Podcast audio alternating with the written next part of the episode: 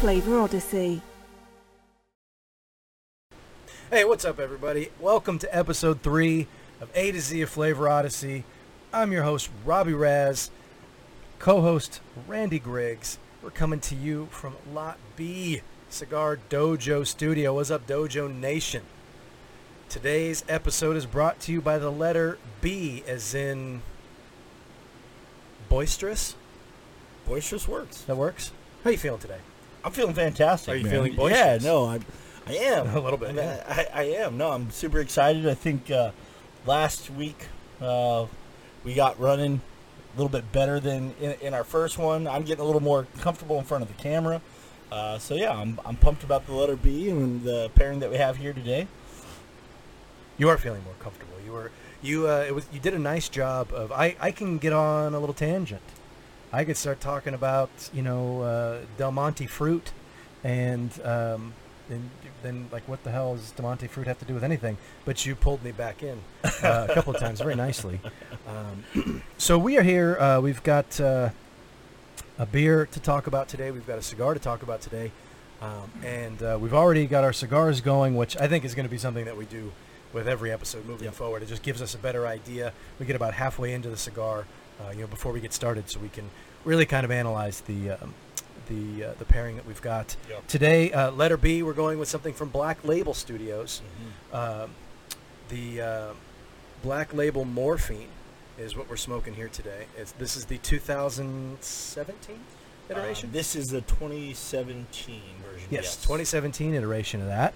And we've got a big old beer today with the KBS from Founders, which is the Kentucky barrel-aged breakfast stout. So it's their breakfast stout. That's where the B comes from in this one. Their breakfast stout aged for a full year in bourbon barrels, and we have adjuncts, whether they're real adjuncts or what everyone just now calls adjuncts. So we're going to watch Randy's head explode. That's going to be fun. But this is a big old beer. This is a big aggressive cigar. Yep. So this is going to be a big aggressive show. Yes. And we've both brought our big aggressive shirts. You're going with the murderistic Friday the 13th. I do like it. I like a good slasher film. Yes. Yes. Randy thinks that my soul is dark, and all I think about is, like, killing people. Well, I didn't say it's all not, you it's think about, but because I watch films that are made by someone other than Disney. Randy, Disney films are wonderful. I don't know why you would say anything disparaging about. I'm not saying anything disparaging about them. I have a broader horizon in what I enjoy. Actually, I watched a couple weeks ago, fairly recently, a film called Brightburn, which was recommended by John McTavish of Developing Palettes. Yes. And Trip Waldron. Former co-host of yours on the other show. Yeah, John's a great guy. Yeah. Actually, he just had, fairly recently, had his not his 1 year anniversary. Yeah, one year anniversary. 1 year, yeah. Shout out to the surgeon. Yeah, congratulations. Yeah, happy anniversary, buddy. And Trip from who now does sharing our pairings on. So it's a very pairing loop there, I guess. I don't know. But the film called Brightburn, and it's basically about it's like the Superman story, how the Superman just showed up in the field one day and he's like indestructible. But this kid was like real like teenager angsty and just goes buck wild and starts killing people. Yeah. I don't do evil films, folks. Yeah. I like to keep my soul pure of that kind of darkness. I still haven't been able to talk you into watching the Thriller video. Anyway, that film, Brightburn, it was significantly more brutal than anticipated. My wife and I were watching it, and we're about halfway through, and there's one, he kills his uncle. Spoilers, I guess. And the way that his uncle dies is just brutal. And it's long and drawn out. And my wife is like, okay, we're going to have to watch like cartoons or something after this because it's brutal. Anyway. Yes. But I... Back to the fact that we're doing a pairing show. Well, you brought up my T-shirt, and I actually really like this shirt.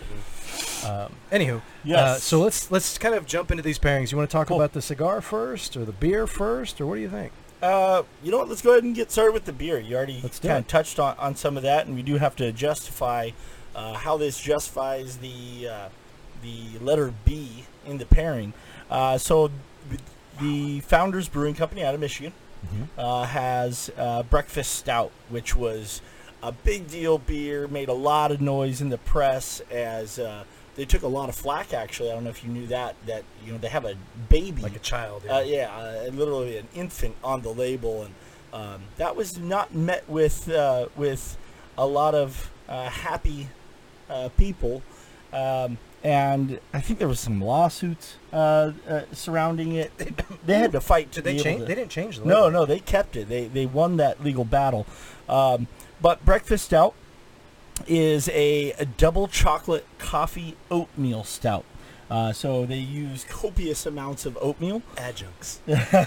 Oatmeal, I would argue, potentially could be is definitely an adjunct. Okay. Oatmeal is an adjunct. Before we go any further, let's address what you think an adjunct is. Yes. And then what everyone else in the world thinks an adjunct is. Perfect. Okay, so an adjunct, by definition, is any sugar source other than grain. Okay. So specifically barley grain. So malted barley is the base of all beer as we know it today. I would tell you that a wheat beer, and a common misconception, a lot of people think that a wheat beer is brewed exclusively with wheat. You can call a wheat beer if you're using as little as 20% wheat as the total grist base. Of your grain bill. Of your grain bill, exactly. And no beer... that you've ever drank that is referred to as a wheat beer has anything more than 50%. Your classic German ale, Franziskaner, for instance, is using about 50% wheat. Barley is still necessary in the brewing process, mostly because of the enzymatic activity found naturally occurring in barley, as well as the husk of the grain that creates a filter bed. We won't go into the whole brewing process here. Just know that beer as we know it is barley-based, and wheat beers are no exception to that. So an adjunct is any time that you're using another sugar source other than barley to come up with the sugar that ferments out into ethanol and CO2. So corn, rice, our oats, are adding sugars, fermentable and unfermentable, in the case of oats, mostly unfermentable sugars. But anything like the coffee found in this beer, I would say is a flavor additive, not an adjunct. You wouldn't say anise or cinnamon additions. Or cacao nibs.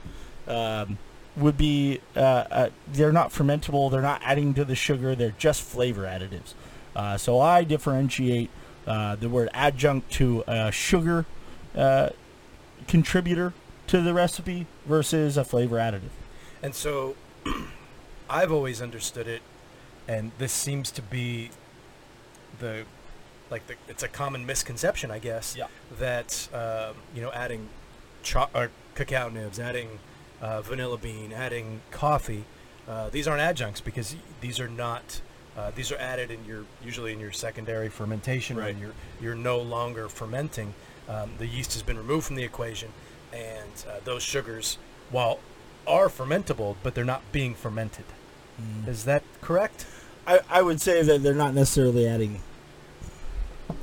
They're not fermentable. No, because you haven't pasteurized the beer, you haven't, sterile filtered the beer. So there's still going to be yeast. So if there's fermentable sugar in there, with all craft beer, you're not talking about a pasteurized product. So you still have living yeast no matter what. Yeah. So like if you added raspberries in your secondary fermentation, you would start a secondary fermentation because you've added sugars. There's yeast already in there. They're going to come out of dormancy and start to ferment through those sugars. So I would argue that raspberries would be an adjunct. So the sugars that you're getting from these other additives are just not fermentable. I'm learning something today too. Yeah. I'm a purist when it comes to beer. To me, that's the strict definition. It's when you're adding fermentable sugars. But it seems that the common, we'll call it a misconception. The common thought is that anything added to a beer, flavor or otherwise, is considered an adjunct. That's correct. In all literature, you're going to find adjuncts, in my opinion, misused to describe vanilla or anise, coffee in this case.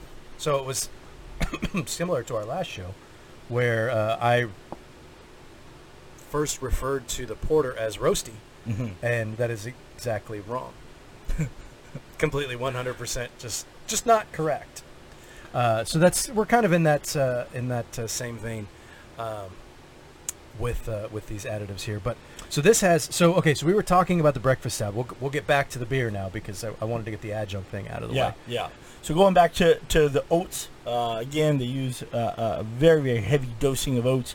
Oats, as we've discussed many times, adds a lot of mouthfeel to beer.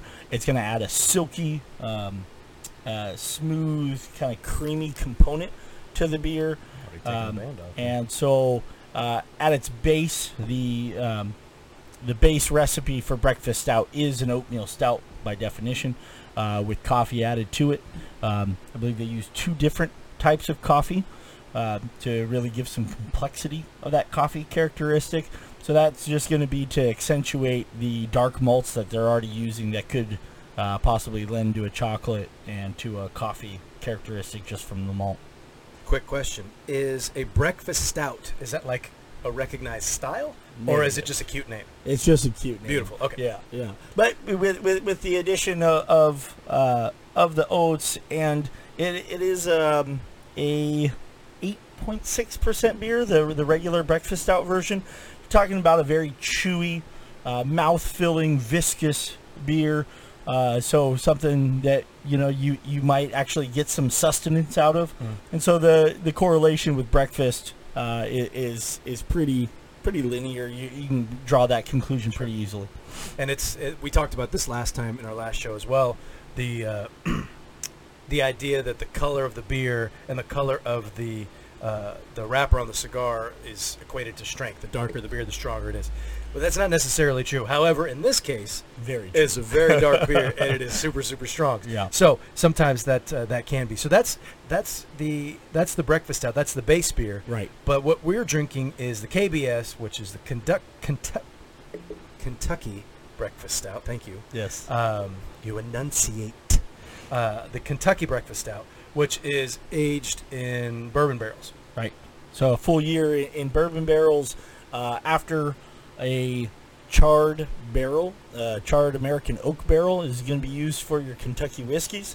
It's then transported over to the brewery where it actually still has liquid sloshing around in the barrel in most cases. And so in the case of this, it actually picks up a significant amount. You can see anywhere from between 1% to this one boasts almost really 3.5% alcohol increase in going into these barrels. So the breakfast stout, as I said, comes out at 8.6 ABV, where the KBS is a solid 12.2% alcohol by volume.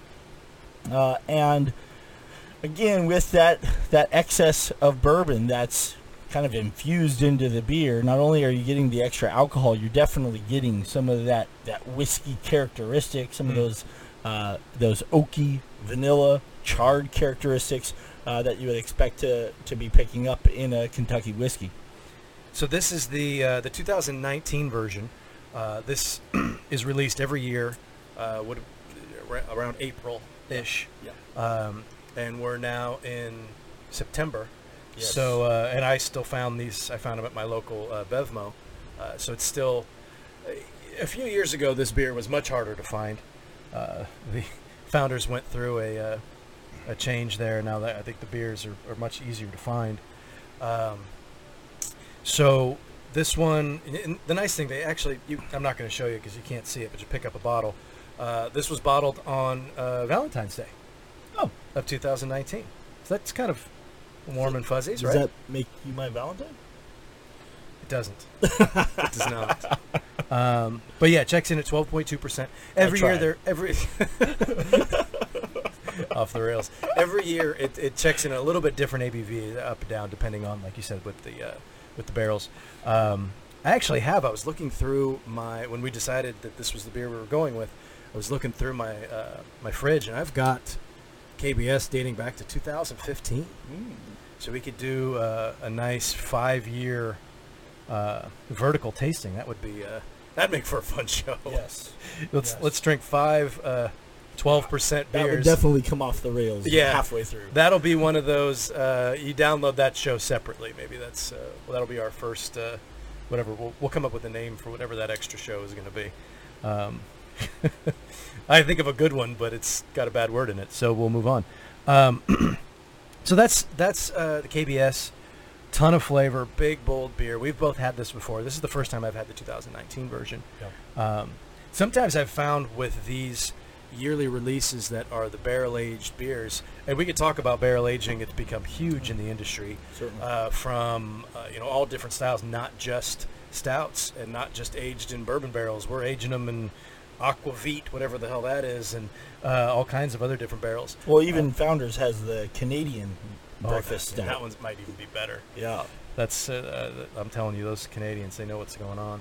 But it's the same beer, but it's aged in like a, what is it, aged in like a maple barrel that used to have bourbon in it or something to that effect? Yeah, I think they take the Kentucky bourbon barrels, they sell it to maple syrup manufacturers. The syrup is then aged in the bourbon barrel, and then it's shipped to the brewery, and the beer is then aged in the barrel that has now had bourbon and maple syrup in it. The thing that stands out to me is that I can somehow find barrel aged maple syrup.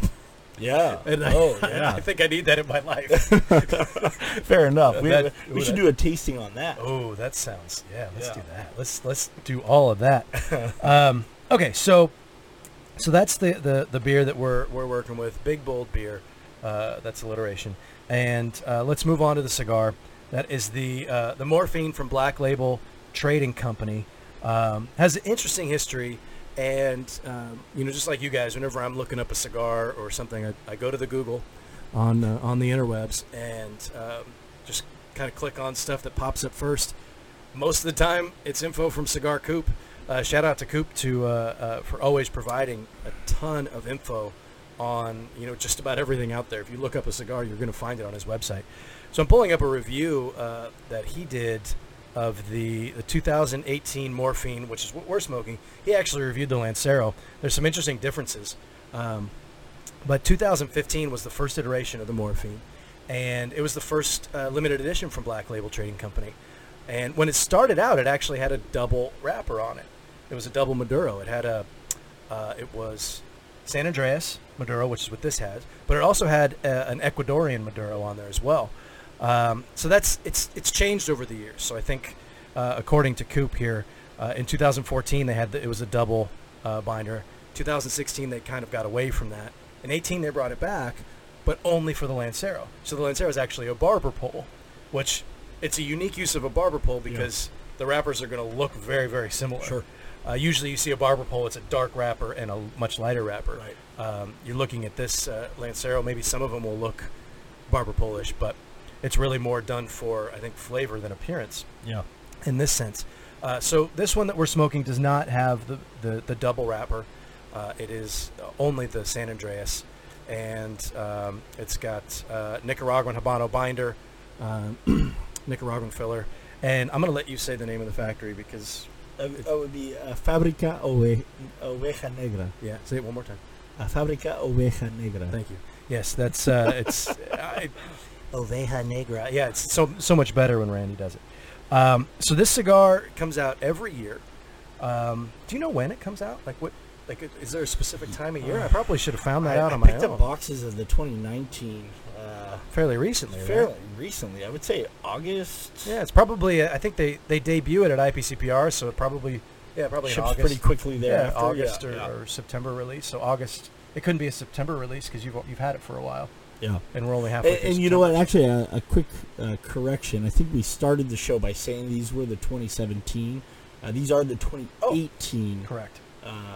Morphines. Yes. So 20 in the Robusto. Vitola. I think they have a little, not quite a pigtail, a little twist tail head. A little. I like that. And they come in three different Vitolas, I think. They have the Robusto, the Petit Lancero. No, the Corona and the Lancero. The Corona, Lancero, and this Robusto. Right. And I know you're a big fan of Black Lip. I mean, got the shirt. Yeah, we had a great time. We got a chance to interview James Brown this year out there at IPCPR. Big shoe guy. He likes the shoes. Yeah. That was something you guys were definitely. Those shoes that he had on at IPCPR were so dope. I've been looking for them ever since, and they were the Jordan 1s, but they were black and orange, and it had something to do with Mike. I'll call him Mike. Yeah, I'll call him Mike. Mike played in a some sort of charity game or something. That was the color of the jerseys. It's black. I mean, we actually talked about my favorite color in the last episode.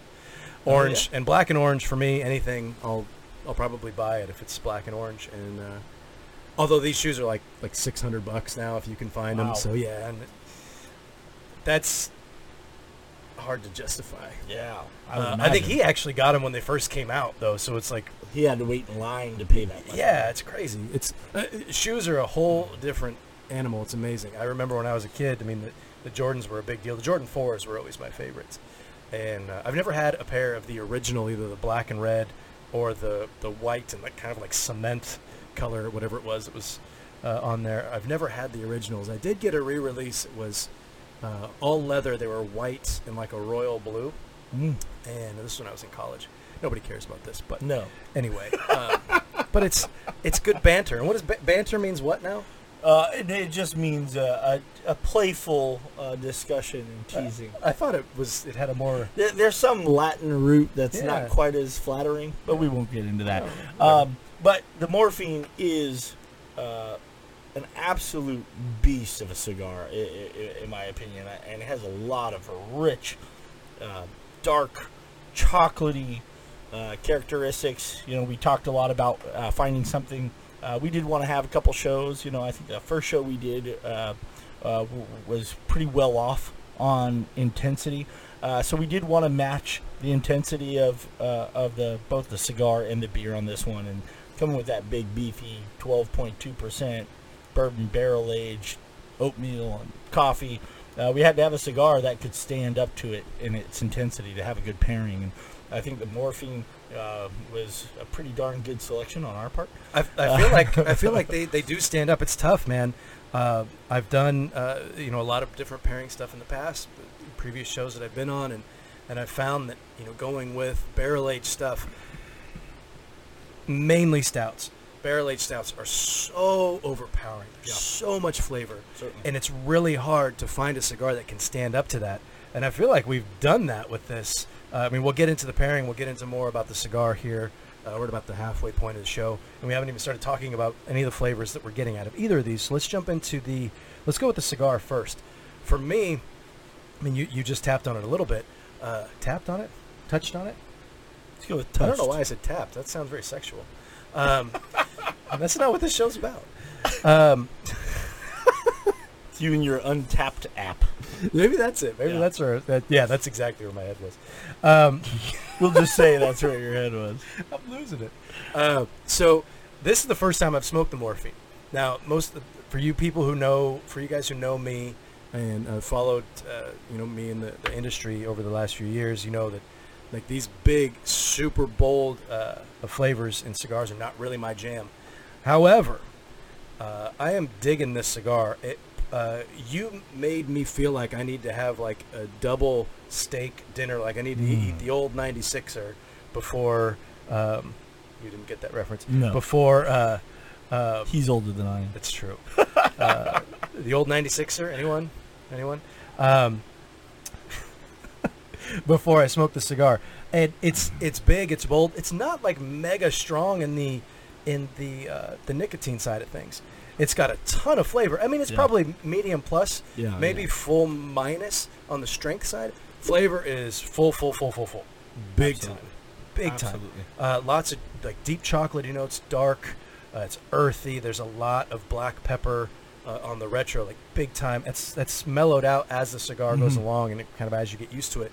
But the retro on this thing is a beast, man. Yeah, no doubt. You know, right when I lit it up, I thought Snickers bar. You mean, I was getting peanuts and I was getting chocolate.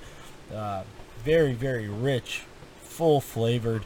I think the nicotine. You know, I'm a little behind you, but I'm halfway into this Robusto, and I definitely feel the nicotine. So I think the strength is the strongest cigar that we've smoked so far on this show. Absolutely.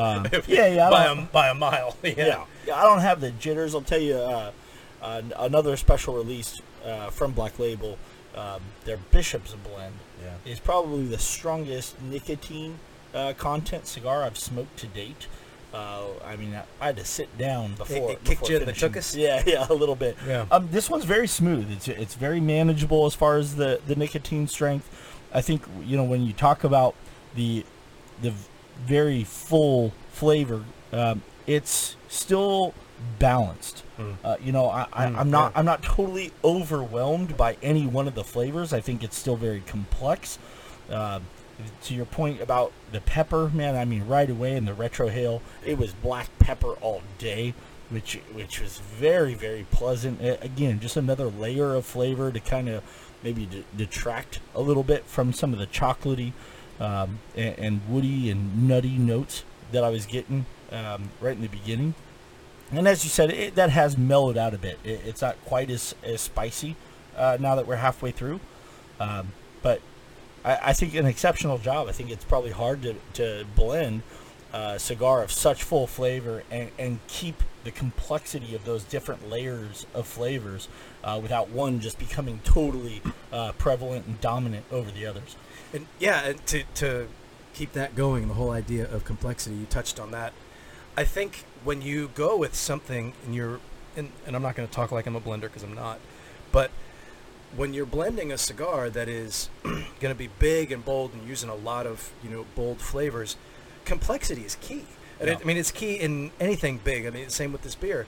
If you have one flavor component that's off the rails, that's going to ruin that experience really, but it's also going to make it feel like for example, if this cigar was like that pepper that we were hit with at the beginning, if that amplified as we went on, then the cigar is going to feel so much stronger and it's going to almost be unbearable. But to have these high level of flavors, deep complexity, but also keeping that balance of flavor throughout, it becomes more manageable. Like if you're carrying, you know, like when you're unloading I'm going to go on a weird analogy here. You're unloading your car after going to Costco, right? And you've got a ton of bags. And everybody, men, women, whoever do the shopping, you are not making two trips. You're carrying all that stuff in at once. And if you have 14 bags in one hand and one bag in the other, you're out of whack, right? Sure. But if you're balancing it out, it's not quite as bad. Yeah. Right? That's a pretty good analogy. I mean, it was a stretch, but... But you went with the same thing I said, balance. Yeah, you do not want to get in here. It is weird in here. It's very, very strange. But as long as you have that balance, you want to upset the boat. Yeah. Right? As long as you've got that balance, it can be heavy and bold and full, but if it's balanced throughout, it's much more approachable. It's easier to smoke. It's a far more pleasant experience, I guess, is what I was trying to. I don't know why I went to... Grocery bags. Do you take more than one trip? You don't. Don't lie. I know the kind of man that you are. You are carrying all of that in at once. Until they're cutting into my fingers. I'll lose a finger. I'm not taking two trips. I agree with all that. And I think that those are paramount kind of signs of a well-blended cigar. I think it'd be easy to allow for a blend, you know, if you're just trying to amp it up and just load it with Lajero and or just load it with that Maduro character, it'd be very easy to fall into a trap of letting it lend to just one of those flavors dominating. Strength for the sake of strength. Yeah, yeah. Like, and I think I'm not into that. There's and there's cigars out there that are like that, and they've been successful, and people enjoy it, and that's fine. I'm not saying one is right or wrong. For me, it's I don't want strength for the sake of strength.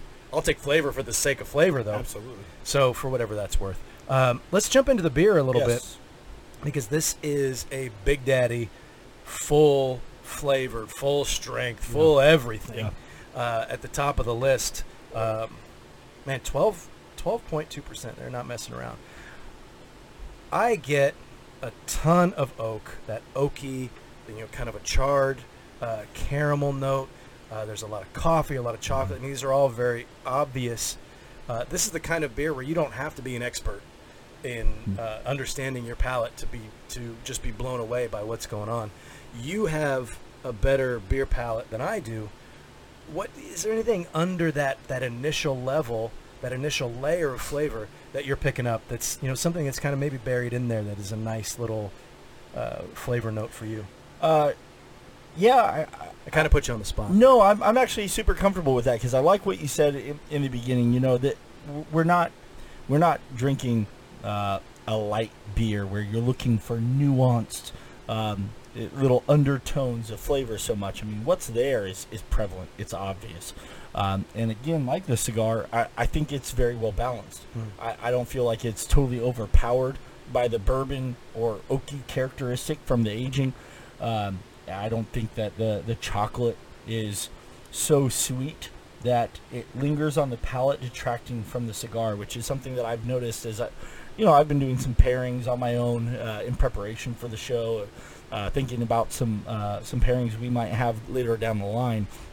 And I've definitely come across some stouts that were overly sweet and made it hard to even taste the tobacco while kind of pivoting between the two.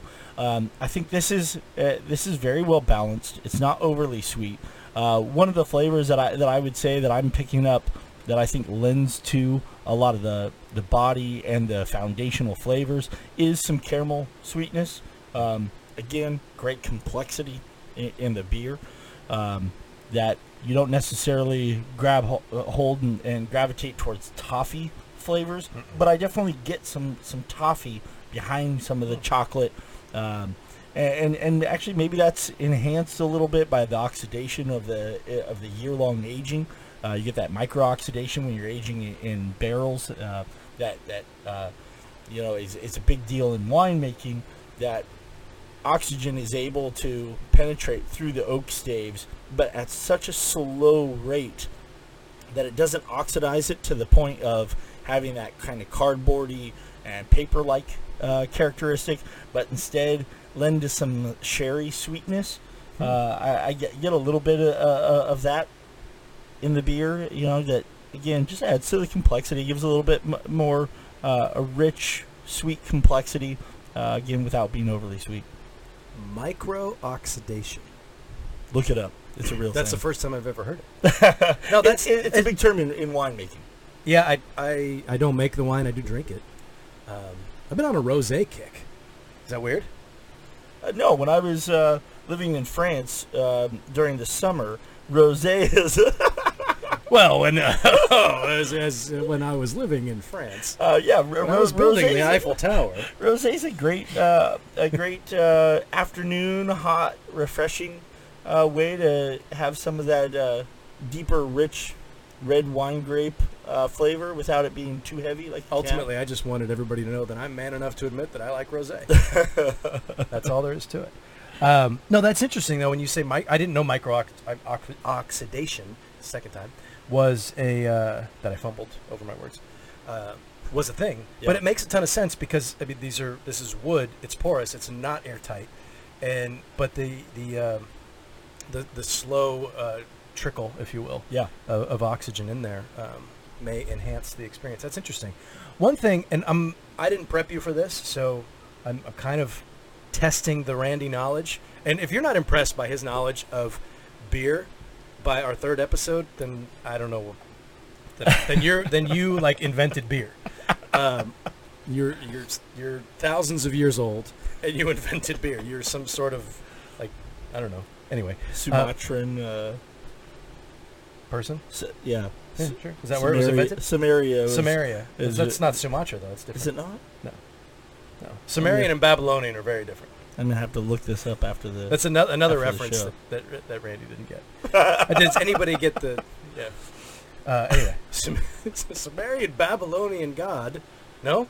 Ray, someone asks you if you're a god, you say yes. Is Ghostbusters? Come on.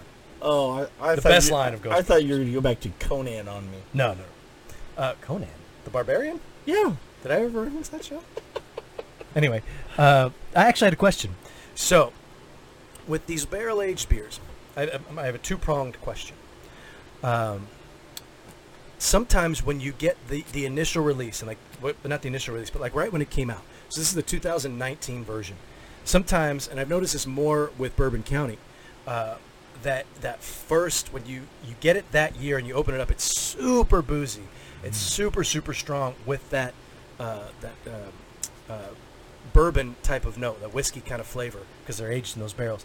That over time goes away. Sure. But this one I'm noticing is actually very good right up front. What is it that causes, and how does the aging process of having a beer that's bottled, I mean, it's airtight, there's nothing getting in there, but how does that aging kind of happen? I know it's a big question. No, it has to do with oxidation. A lot of it does.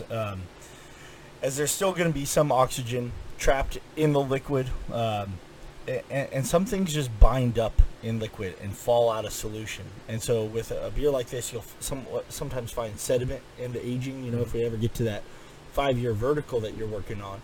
We're going to get to it.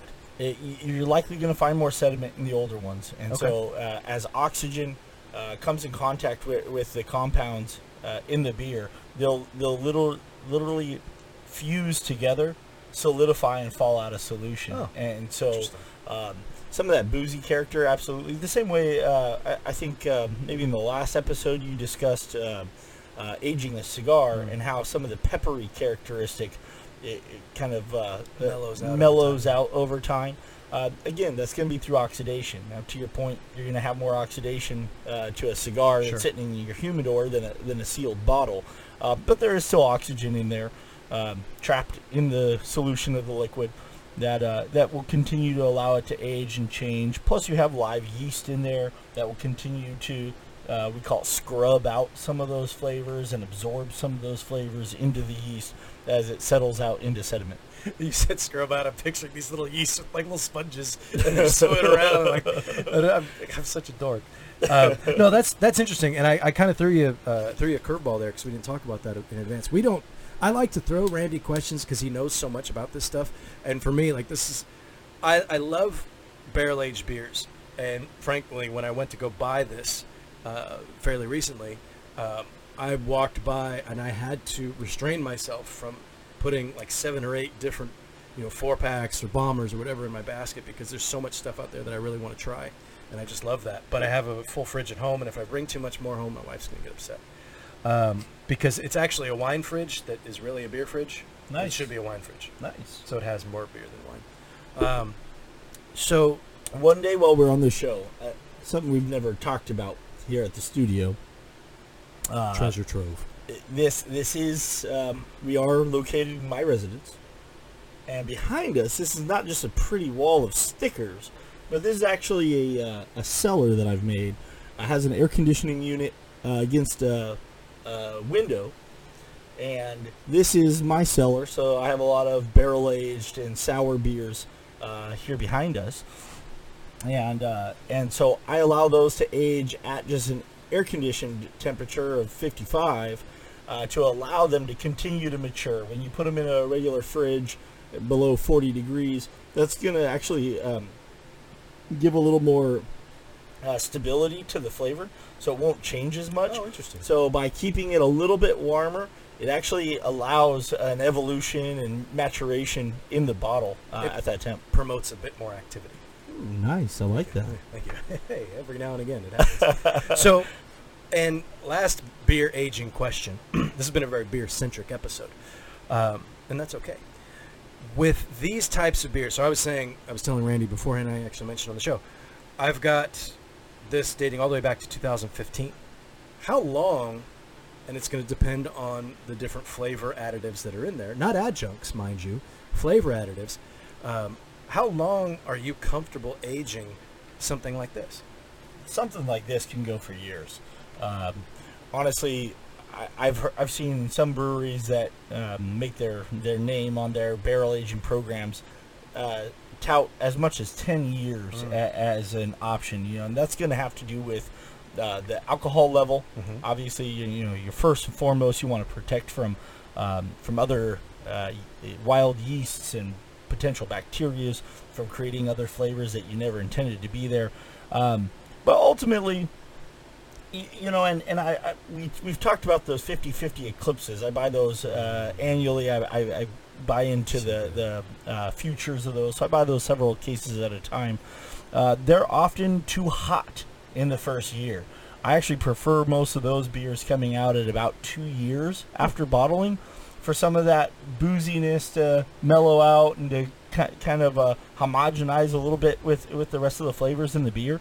So it really depends on the beer that you're talking about. This one to me, I mean, considering this is a 2019, I get a very nice accent of the bourbon without it being boozy. Yeah, it's surprising that, like you say, hot. That's a perfect word for it. For me, Bourbon County, when those come out, Black Friday is when that is usually released. Those are always hot for me. Like I feel like 2 years on those, yeah. And I think actually on their label it says age up to 5 years. So there's it depends on the different flavor additives. I think if you're using like vanilla bean, you start to lose that after a couple of years. Certainly. But if you're using like a vanilla extract, it lasts longer. Same with coffee, that type of stuff. If you're using like coffee beans, you're gonna lose it faster. Kind of like a hop aroma. It has a finite lifespan. You can't age this forever. But the longer you age them, the more they're going to marry. Like a good pasta sauce, like a good, you let that's got to sit a couple of days, and then those flavors are. I'm a big chili guy, and same thing. Even though I'll let it sit in the stock pot for 24 hours, I like to then put it in the fridge and let that sit for at least another 24 to 48 hours before calling that the final dish. So this is going to be another episode because my wife has mentioned that she wants to have a chili cook-off with you. Oh, it's on. Yeah. Oh, that's going to be a thing. That's going to happen. And it's funny because my wife is really one of the most awesome people in the world. True story. And what's she doing with me? I don't understand. But she's a phenomenal cook. It's amazing that I don't weigh 1,000 pounds. She wants to wrap everything in bacon. But she makes a phenomenal chili. And she keeps saying that she wants to have like what's the show where they all have like one ingredient to cook with? Top Chef. Oh yeah. She wants to have like a Top Chef kind of like party almost, where there's one ingredient we all have to cook. Like we invite a bunch of people and everybody makes a different dish. But she did reference a specific chili cook-off with you, so that is going to have to happen. And we're getting into chili season, at least in my head. It's chili season. Yeah, I'm in. Okay, so we're going to go over because we talked a lot about beer, but this was great. Like, I threw you a lot of curveballs, and you've handled them nicely. So what do you think about this pairing? What are your thoughts? I think you could read between the lines on everything that I've said so far, that I think both are very well balanced on their own. Neither one of either the beer nor the cigar have overwhelming or super dominant flavors. They're both very complex. They're both very full-flavored. I think we nailed it on intensity. I don't think either one is completely overriding the other. I'm going a thumbs up on this pairing. I think we knocked this out of the park. I've, like I referenced before, I've tried to pair with barrel-aged beers a lot. And I've thrown some big cigars at barrel-aged beers and had, you know, varying degrees of success. I think this is probably the best barrel-aged pairing I've ever had. Great. In the sense that the cigar isn't getting run over, the beer isn't getting run over. Usually if it's barrel-aged, the beer is just, you know, just a bulldozer over everything. But this cigar is not backing down at all. There's a ton of flavor in there. Nice balance between, I get a lot more sweetness, obviously, out of the beer. You know, I'm getting that kind of charred caramel, that the chocolate in there. It's very like almost like a chocolate souffle kind of. You know, when you break it open and the stuff oozes out, it's kind of, yeah, it's so good. You have to order that 40 minutes before, though. You have to order the chocolate souffle when you order your steak. You know that. Is that the key? Yeah, you got to do it. Okay. If you want the souffle, you have to order it in advance. At least that's what they tell me. I actually, they don't let me into restaurants like that. I don't pass the credit check. But to me, this has been very, very successful. I don't know if it's the best pairing I've ever had. I'm gonna go back to last week's show. That Añejo and that porter was that really was. I mean, magical. That was it was. You're getting just the right amount of everything on both sides. This to me, it works. Right. It's good. It's enjoyable. If I'm sitting outside and we got the fire pit going and it's whatever. I'm roasting some s'mores maybe. Oh yeah. Yeah. Actually, I hate marshmallows. I think marshmallows. I love the flavor of marshmallow. But I don't like eating marshmallows. I'm a big texture guy. Like tomatoes. I love everything that a tomato does. I will never eat like a raw piece of tomato. Just don't like it. Interesting. Oh, you know what'll change your life? Pickled tomatoes. Holy business. Change your life. To get the little cherry tomatoes. Oh, wow. And just pickle them. Oh, man. So we're going to have to try that. Talk about flavor. I have some pickling jars and equipment here. Of course you do. To me this is a thumbs up pairing. We're at about 46 minutes, so we're kind of going over. We haven't even talked about next week's episode. Want to thank you guys obviously for all of your support. I feel like we're trending in the right direction with kind of the layout of the show, and we're still getting our feet wet. But as you know, I just kind of keep things moving. Randy has all of that knowledge. Post, seriously, if you want us to ask like a weird beer, post your weird beer questions. That could be an episode. Just a weird beer question episode.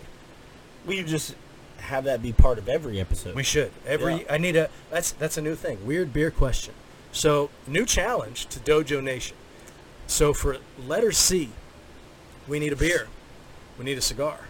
Yep. And I need a weird beer question. And the weird beer question could have anything to do with any kind of beer. It could be about sours, it could be about Cantillon starts with a C. Ooh, yes it does. I've actually been to the brewery. Wow. Can you believe that? Wow, is fancy. Yeah, that is fancy. It's in a weird, it's not like in the nicest neighborhood. No. But they're in, it's in Brussels, right? Correct. Yeah, thank you. We spent one day in Brussels, in Belgium. Have you been to Bruges? I have been to Bruges. Did you want to leave? No. Oh my God. It is possibly my favorite city in the world. Have you seen In Bruges, the film? I have. It is a bleeping fairy tale city. Yeah, it's a freaking cool film, but I could tell you stories about my trip to Bruges. I don't romanticize any other city as much as I do Bruges. My wife and I were there for 48 hours, maybe a little more than that. And within 3 hours, we're like, okay, what could we do? What kind of business could we start here so we could live here? Could we start a restaurant? Actually, my thought was to start a southern comfort food restaurant, like fried chicken and that. They don't have that. It's not there at all. Yeah, no, you're right. And they're huge on waffles. So if you did a chicken and waffle place, boom. We're moving to Bruges. Sorry guys, show's over. We're moving to Bruges. No, the film is fun. It's a little bit dark, but. A kind of a dark comedy, but it's a beautiful city. We got sidetracked, right? But for the letter C, I think I think it's clear we're going to be airing from the city of Bruges, Belgium. Yes, we're moving. So we need a beer for C. Yes, we need a cigar for C. Crowned Heads. Crowned Heads would be something I'd be excited to see on the list. Hedley Grange Drumstick. Somebody mention that so we could do that one. I still got some original release drumsticks. I've never had that one. Oh my goodness, gonna change your life. And then we also like a weird beer question, and it could just be anything. It could be about yeast or wild fermentation or any of that stuff. That's what got me onto Cantillon. Sorry. Yes. So Yeah, I think that's it.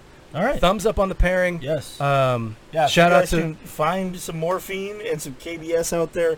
I recommend this highly if you like big, full, bold flavors. Absolutely. Sure. And you can, I know you can find KBS. This is national.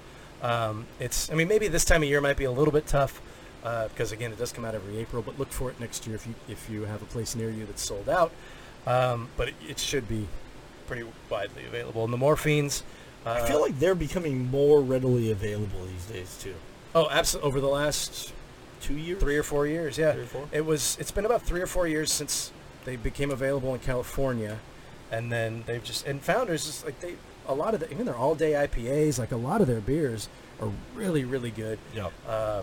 They've definitely widened their distribution. Yeah, I think whenever I think of them, I always think of, you know, the breakfast stout, the KBS, and the CBS, because those are some of my favorites, but they do a ton of great stuff. Their barrel aging, whatever program, thank you, that's the word I was looking for, their barrel program, thought you might be, thank you, is phenomenal. They do a lot of great stuff. Black Label, you guys know that James and these guys over there do some really cool stuff, and this is my first Morphine, man, and this will not be my last, I'll tell you what. I mean we're down to the nub on this thing, and I really enjoyed it. So we've gone long, I apologize, hope you guys enjoyed some of the beer talk. Thank you for taking those curveball questions that I threw you. Shout out to Dojo Nation. We really appreciate the support. Everybody have a great week. Stay safe. Cheers. And we'll see you again next week. Cheers, Dojo.